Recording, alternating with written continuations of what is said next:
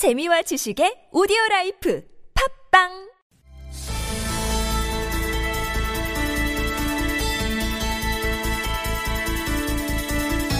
네, 저희가 어제 자세히 전해드렸죠. 이정현 새누리당 의원이 청와대 홍보수석으로 있을 때 KBS 당시 보도국장에게 전화를 걸어서 세월호 관련 보도에 개입했다. 그 내용이 공개가 됐는데요.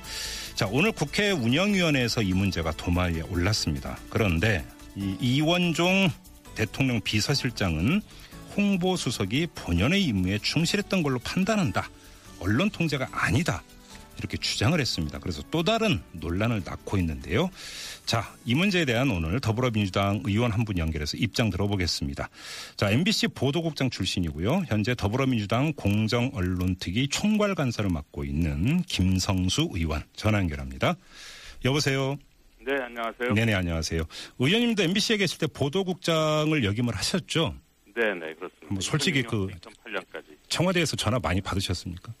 저는 청와대에서 전화 받은 적이 없, 없습니다. 어, 진짜로요? 예, 2000 제가 그 재임하던 시절이 이제 노무현 정부 말기, 네. 이명박 정부 초기인데 네. 노무현 정권은 뭐 보도가 불만스럽다고 해서 음흠. 홍보 수석이 보도 책임자한테 직접 전화를 걸어서 무슨 압박을 가할 정도로 이렇게 무- 그렇게 뻔뻔한 정권은 아니었던 것 같고요. 예. 이명- 이명박 정권은 그때 MBC가 BBK 보도, 네네. 광우병 보도로 상당히 음. 그 심기를 건드릴 많이 건드리고 있었어요. 그래서 예예. 아마 전화할 엄두를 내지를 못했을 것 같아요. 아, 그렇군요. 근데 오늘 이원종 대통령 비서실장의 주장을 보면은 홍보수석의 본연의 임무에 충실하기 위해서 아마 협조를 요청했던 것이 아닌가 추측한다. 이런 식으로 좀 주장을 했는데요. 저는 정말 어이가 없는 발언이에요. 예. 그 이게 본연의 임무라고 했다는데 네. 홍보수석이 가 언론사에 전화 걸어서 압박을 가하는 게 음. 이게 본연의 임무라고 보는 건지 예. 일단 그게 첫째 말이 안 되고요. 예. 두 번째는 이게 이제 협조를 구했다는 거 아닙니까? 네네네. 문제가 아니라 음.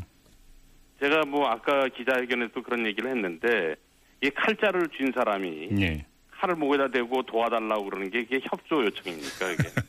그건 협박입니다 협박. 그런데 지금 그 이원종 비서실장 말고도 KBS 앵커 출신이죠. 그 그리고 청와대 대변인으로 일했던 민경호 현재 새누리당 의원도 네. 거의 비슷한 주장을 했는데 긴급한 상황에 놓이다 보니까 거친 표현이 오해를 살 수는 있었지만 본연의 업무 수행을 했다는 점에서 의심할 여지가 없다. 또 이렇게 주장을 했거든요. 그 이게 통상 이제 뭐 기자 생활을 제가 오래 했습니다만은 네. 이런 게 문제가 되면요. 예. 일단 뭐 사실관계가 다르다든가 네. 또는 잘못 그 전해졌다고 그러면 그 대변인이 있지 않습니까? 예, 예. 네, 대변인이 그 출입 기자들한테 야, 이 문제는 뭐 항의를 하거나 아, 예, 이건 예. 좀 바로 잡아달라 이러는 경우는 늘상 있는 일이죠. 그래서 청와대나 그야말로 부처 대변인 말씀하시는 네, 거죠? 그렇죠. 예, 그런 예, 예. 사람들은 그게 본연의 임무가 맞습니다. 예, 예. 그런데 홍보수석이라는 게 대변인 위에 겸임을 하거나 대변인 위에 있는 직위에 있는 이제 책임자인데 네. 이 사람이 보도 책임자한테 전화를 해서 음, 기사를 넣어라 빼라 하는 게 이게 어떻게 본연의 임무가 될 수 있는지 예. 이해가 안 되고 예. 일단 기본적으로 이거는 청와대 홍보수석이라 청와대 KBS 사장을 누가 임명합니까? 대통령이 임명합니다. 네. 그 임명권자가 있는 청와대 홍보수석이 네. KBS 보도국장을 KBS 사장이 임명하는 거 아닙니까? 네. 그러니까 임명권자가 저 국장 일단 직원한테 전화하듯이 해서 이걸 따르라고 하면 네.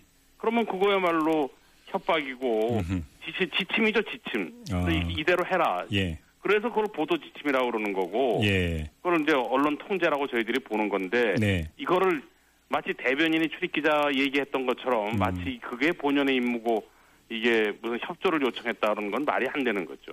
예. 그리고 어제 그, 어, 이정현 당시 청와대 홍보수석이 김시곤 네. 당시 KBS 보도국장에게 전화 통화를 통해서 했던 주장을 보면은 네. 대통령이 이걸 봤다. 그러니까 뭐 네. 바꿔달라 이런 취지로 지금 주장을 하지 않습니까? 네, 그렇게. 그런데 그러면 대통령이. KBS의 그 보도를 어떻게 봤느냐? 도대체 그러면 또 어떤 루트를 통해서 그럼 그렇게 요, 그러니까 그냥 일단 요청이라고 표현하겠습니다. 저는 네. 요청을 했느냐? 또 이것도 이제 추가적인 사실 의문점이거든요. 그런데 이제 대통령이 보고 네. 기분이 나빠서 어떻게 이런 보도가 나갔느냐고 이정현 수석한테 뭐라고 한마디를 했을 수도 있는 거고 예, 이정현 뭐 그거의 그 사실관계는 정확하게 모르겠어요. 예, 예. 이정현 홍보수석이 그걸 보고 아 대통령도 봤을 텐데 음흠. 심기를 응? 틀어 틀어놨을 거다.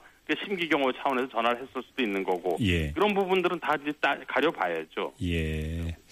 알겠습니다. 지금 그러면 어, 의원님께서는 조금 전에 이건 보도 지침에 해당하는 악성이다 이런 식으로 좀 성격 규정을 그럼요. 하셨습니다. 네네. 자, 그러면 사후 처리가 어떻게 돼야 된다고 보세요? 이거는 명백한 방송법 위반입니다. 그래서 예. 이제 세월호 특위에서 특조위에서도 이정현 수석과 기란영 당시 KBS 사장을 고발을 하지 않았습니까? 예. 방송법 4조 2항에 보면요. 예. 누구든지 방송 편성에 관해서는 어떤 규제나 간섭도 할 수 없다. 이렇게 명확하게 못 받고 있어요. 그런데 이거는 뉴스에서 빼라. 예. 다시 녹음해서 만들어 달라. 이렇게 얘기를 한 거예요. 예. 이러면 이건 뭐 그냥 명백한 거죠. 그러면 이런 이런 경우에는 벌칙 조항이 어떻게 돼 있냐면 105조를 보면 예. 이거는 2년 이하의 징역이나 3천만 원 이하의 벌금에 처하라고 아주 명시적으로 돼 있어요. 아, 징역형까지? 예. 아, 그럼요. 예. 2년의 징역형 또는 네. 3천만 원 이하의 벌금. 우리 당의 그 법사위 간사인 박범계 의원의 말에 말씀에 따르면 예, 이거는 예. 벌금형에 가지 않을 거라는 거예요. 이 정도 사안이면. 이거는 어? 징역형으로 가야 되는 법- 법원에서 반드시 이렇게 판단할 거라는 게 음. 박범계 의원의 주장입니다. 어제 그 녹취록이 공개된 후에 당사자인 네. 이정현 의원은 어떤 식으로 해명을 했냐면 네. 이 평소에 김시곤 당시 보도국장과 친분이 있었던 사이이기 때문에 통화가 조금 지나쳤다. 네. 간절한 호소를 하는 과정에 부덕했다. 이런 식으로 그 사과를 했거든요. 그럼 이것 본인이 갖고는 안 된다라고 사과를 보시는 겁니까? 아, 당연하죠. 본인이 이게 사과를 했다는 것 자체가 예. 이미 아, 내가 이걸 해서는 안 될 짓인데 했다는 걸 인정하고 있, 는거 아닙니까, 지금? 예. 그 자기가 정당한 일을 본연의 임무를 수행한 사람이 왜 사과를 합니까? 음흠. 예, 본연의 임무를 그게 본연의 임무가 아니라는 거를 이정현 의원도 본인이 알고 있었던 거예요. 예, 예. 내가 이런 짓을 하면 안 되겠구나. 음. 그런데 이게 급하다 이게 지금 민경욱 의원이 그렇게 얘기를 했다면 예. 이거 대통령이 심기를 이게 겨- 거스르면 안 되는데 네. 아, 다급하니까 이렇게 전화를 했다는 거죠. 그러니까 본인도 이건 해서는 안 될 짓이라는 걸 알고 있었던 거죠. 이 사과를 예. 했다는 것 자체는. 예. 그럼 지금 더불어민주당 같은 경우는 이 문제에 대해서 청문회를 추진하기로 한 거죠. 네, 청문회를 해야지. 뭐 명백한 청문회 대상 아닙니까? 그런데 지금 이제 그 어찌 보면 같은 사안으로 세월호 특조위에서는 이정현 의원은 이제 검찰에 고발을 한 상태 아닙니까? 네, 고발하니까 검찰의 수사를 촉구를 해야죠. 빨리 예. 검찰이 이제 이정현 음. 이제 수석과 예. 지금 기란영 당시 KBS 사장 예, 예. 불러서 조사를 빨리 해야죠. 그것과는 근데 또 별도 트랙으로 청문회는 또 청문회대로 가야 된다. 이런 이건 입장이신 진상. 규명이 필요한 대목이죠. 그리고 지금 저희들이 뭐 알겠지만 검찰이 이거 제대로 수사할 것 같습니까? 지금 예. 지금 방송 환경 전반에 대해서 어떤 식으로 평가를 하세요? 지금 뭐 임, 이명박 박근혜 정부 8년을 겪어오면서 네. 우리 공영방송이나 언론의 환경은 뭐 하- 저는 한마디로 황폐해졌다고 생각합니다. 그리고 예. 굳이 무슨 언론 자유 지수가 몇 위에서 몇 위에 떨어졌다는 이런 음. 통계 수치를 제시할 필요도 없고 예. 다 피부로 느끼는 거 아닙니까? 그 저희가 얼마 전에 이제 같은 당의 신경민 의원하고 인터뷰를 할 때도 이제 같은 네. 질문을 드렸었는데요. 네. 자, 그때 이제 신경민 의원의 주장은 지금 방송 개혁에 있어서 핵심적인 문제는 소유 지배 구조의 개편인데 네. 자, 이제 법 개정을 해야 되는데 과연 새누리당이 응하겠느냐가 관건이다 이런 식으로 말씀을 하셨는데요. 네. 의원님은 어떻게 보세요? 하고 있는 거죠. 뭐 저희 저도 뭐 마찬가지 걱정을 하고 있습니다. 이게 예. 지금 제가 앞서서 이게 통제다 명백한 협박이다라고 말씀드린 게 예.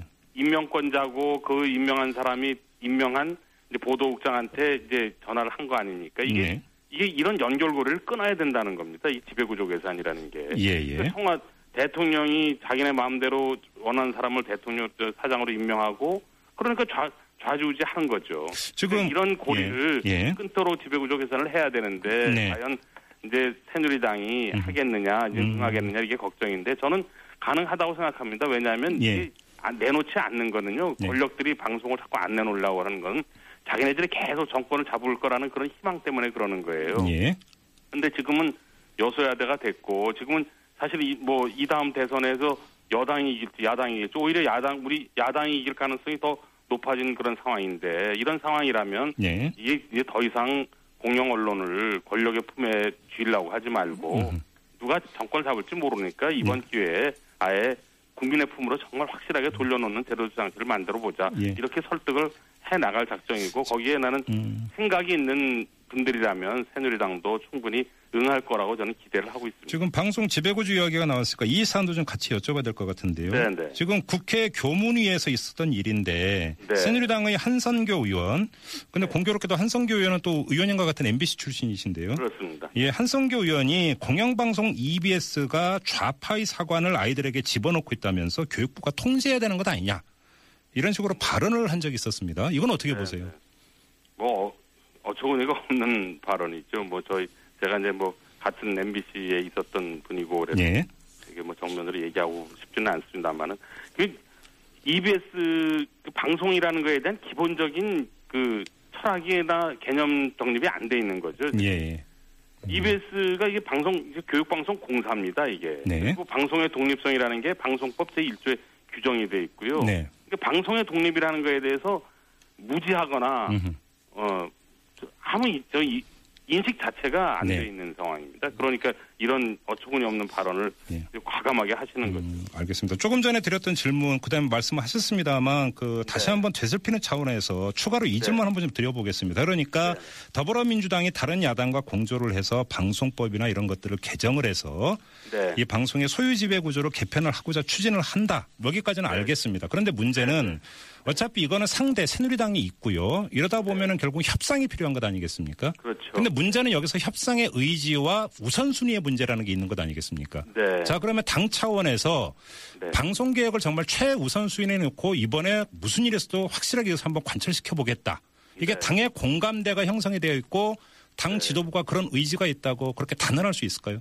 어, 그럼요. 그런 의지를 저 우리 더불어민주당은 총선 끝나자마자 확실하게 보여줬습니다. 지금 총선 끝나자마자 공정 언론 특위를 만들었고요. 예, 예. 그 특위의 특위위원장을 지금 미방의 간사인 박홍근 의원이 맡고 있고요. 예. 제가 거의 총괄 간사를 맡고 있고 우리는 예. 이미 여- 한 일곱 차례 정도 회의를 거쳐서 예. 법의 얼개를 다 만들었습니다. 예, 예. 그래서 곧 제출을 할 거고요. 네. 그 그거에 따라서 이제 협상을 해 나갈 겁니다. 미방에서 네. 뭐 상당한 진통은 예상이 됩니다만. 저희들은 뭐 올해 안에 음. 이부 이 이부 이것만은 반드시 해내야 되겠다는 아주 강한 의지를 갖고 있습니다. 알겠습니다. 아, 지- 어, 그리고 좀 전에 나온 뉴스가 있어서 그러니까 짧게 짧게 사실 확인 네. 내지 입장을 좀 여쭙고 마무리하겠습니다. 김성우 청와대 홍보수석이 조금 전에 밝힌 내용인데요. 이 대통령의 그 뉴스를 봤다. 그좀 네, 전에 이제 질문을 드리지 않았습니까? 네, 네. 관련해서 대통령이 KBS 뉴스를 봤다는 건 이정현 의원이 한 거짓말이다. 이정현 의원도 독자적인 판단이라고 얘기를 하더군요. 예, 예. 이건 어떻게 받아들이세요? 그것도 그거는 이제 저희들이 뭐 청문회를 한다든지 네. 이 발언의 진위에 대해서 이제 캠 물어야 되겠죠. 근데 뭐 네. 그게 밝혀내기는 쉽지 않겠죠. 음, 그렇습니까? 네. 알겠습니다. 자, 오늘 인터뷰 여기까지 진행을 하도록 하겠습니다. 의원님 말씀 잘 들었습니다. 네, 고맙습니다. 네, 지금까지 더불어민주당의 김성수 의원이었습니다.